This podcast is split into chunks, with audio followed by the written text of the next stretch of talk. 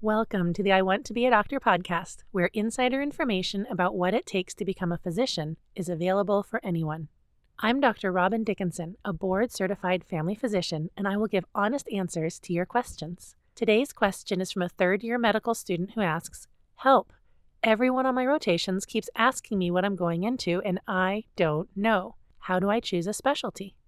Well, I wish I could give you a simple answer. Take this test, sort yourself into the correct Hogwarts house, hold this thing in your hand, and it will turn the color of. But no, I'm going to start by saying there's no wrong answer, but there's no right answer. Kind of like there's no perfect person to marry. Whoever it is will have bad days and drive you crazy, and sometimes you'll stay with them only because you trust they'll come back into their right mind someday. No specialty is going to be a perfect fit. If you are totally in love with a specialty, that's no different than someone in the infatuation stage of a relationship.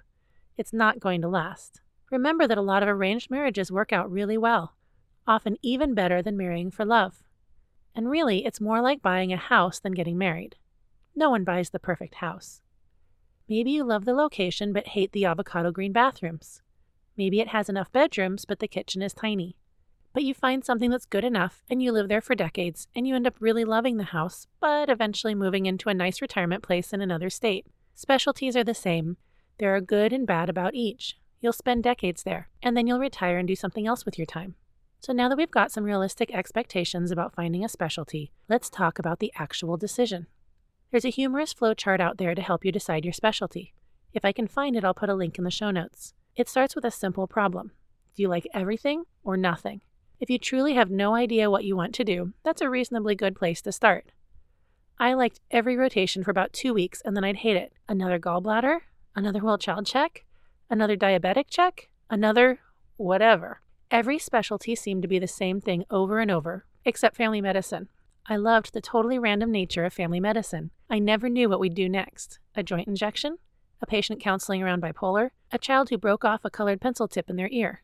While there are certainly things I don't like about it, nothing else suited my personality. I couldn't understand how anyone could ever do the same thing for more than a few weeks. But on my radiology rotation during residency, I got a little taste of the difference.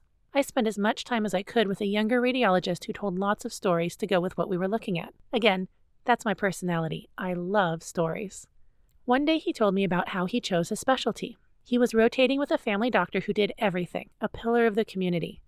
The family doctor saw everyone, and they were in the office, at the high school football game sidelines, admitting patients to the hospital. It sounded wonderful to me. And then one day they went into the radiology reading room. Now, radiology reading rooms are really unique places. They are dark and quiet and warm. The radiologists spend hours in little cubbies looking at images and quietly murmuring their dictations describing their findings. So the family doctor took him into the radiology reading room to ask a radiologist to look at something for them and discuss the case. As they walked back out into the light and bustle of the hospital, the family doctor said, I can't believe they spend all day sitting there in the dark. And he, the future radiologist, thought, can't believe they spend all day sitting there in the dark. And that's what you've got to figure out. What makes you think, I can't believe they do that? And what makes you think, I can't believe they do that? Cross off everything in the first group, and if there's anything in the second group, consider it first. If not, don't worry, there's more. So much more. I'm going to ask you a bunch of questions. You can copy them off the show notes. What's your personality? Have you had one intense hobby for a decade now? Do you have six unrelated hobbies? Did you resent having to take any classes outside your major in college? Did you double major in subjects that were on the opposite ends of campus?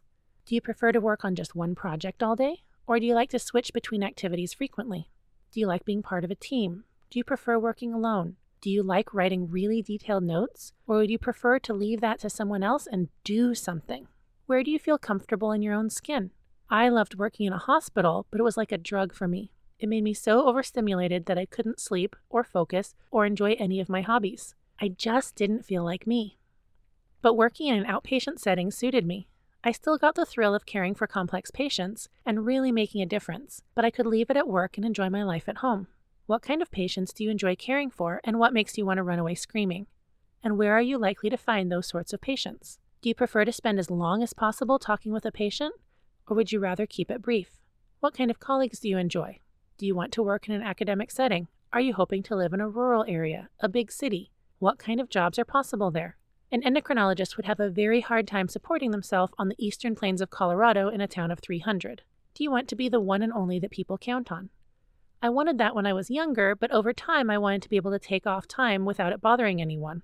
As a physician, you can work your shift, like a hospitalist or ER physician, or you can have your own patients. If you have your own patients, then usually all the work will be piling up while you're gone, and you'll be working like crazy when you get back. Unless you find a practice that has come up with a better plan, which will hopefully be more common by the time you're through residency. What do you want your day to be like 10 or 15 years from now? Do you want to be home for supper with your family? Do you want to sleep in your own bed? Do you want to be on rotating call? Do you want to choose your own schedule or do you want to negotiate it with a group? Will you be in the military? Are you interested in working for Indian Health Services or the prison system? Do you want to travel? Have a hobby farm? Try working through an actual day in your potential specialty and how that will work out with your other life goals.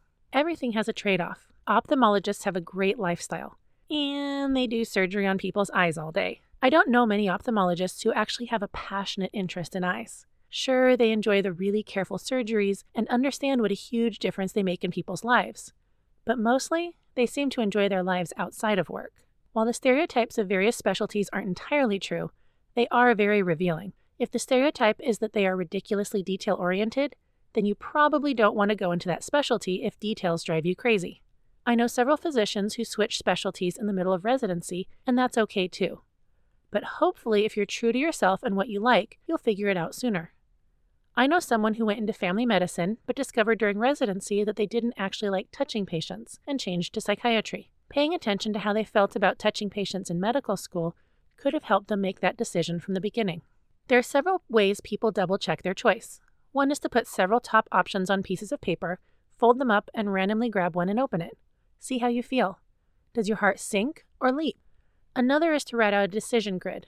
Fold, crease, then open a paper, hamburger, and then hot dog, long ways, then wide ways, to make four spaces. One is pros if you do, one is pros if you don't, then cons if you do, and cons if you don't. Dump everything you think and feel out on that paper. Cross out any cognitive distortions. See what's left. And of course, doing a sub internship in the specialty can help if it's a hospital based specialty. Ultimately, the choice isn't simple and it isn't absolute. Many people aren't 100% sure, but they find something that works for them. You'll find something that works for you too.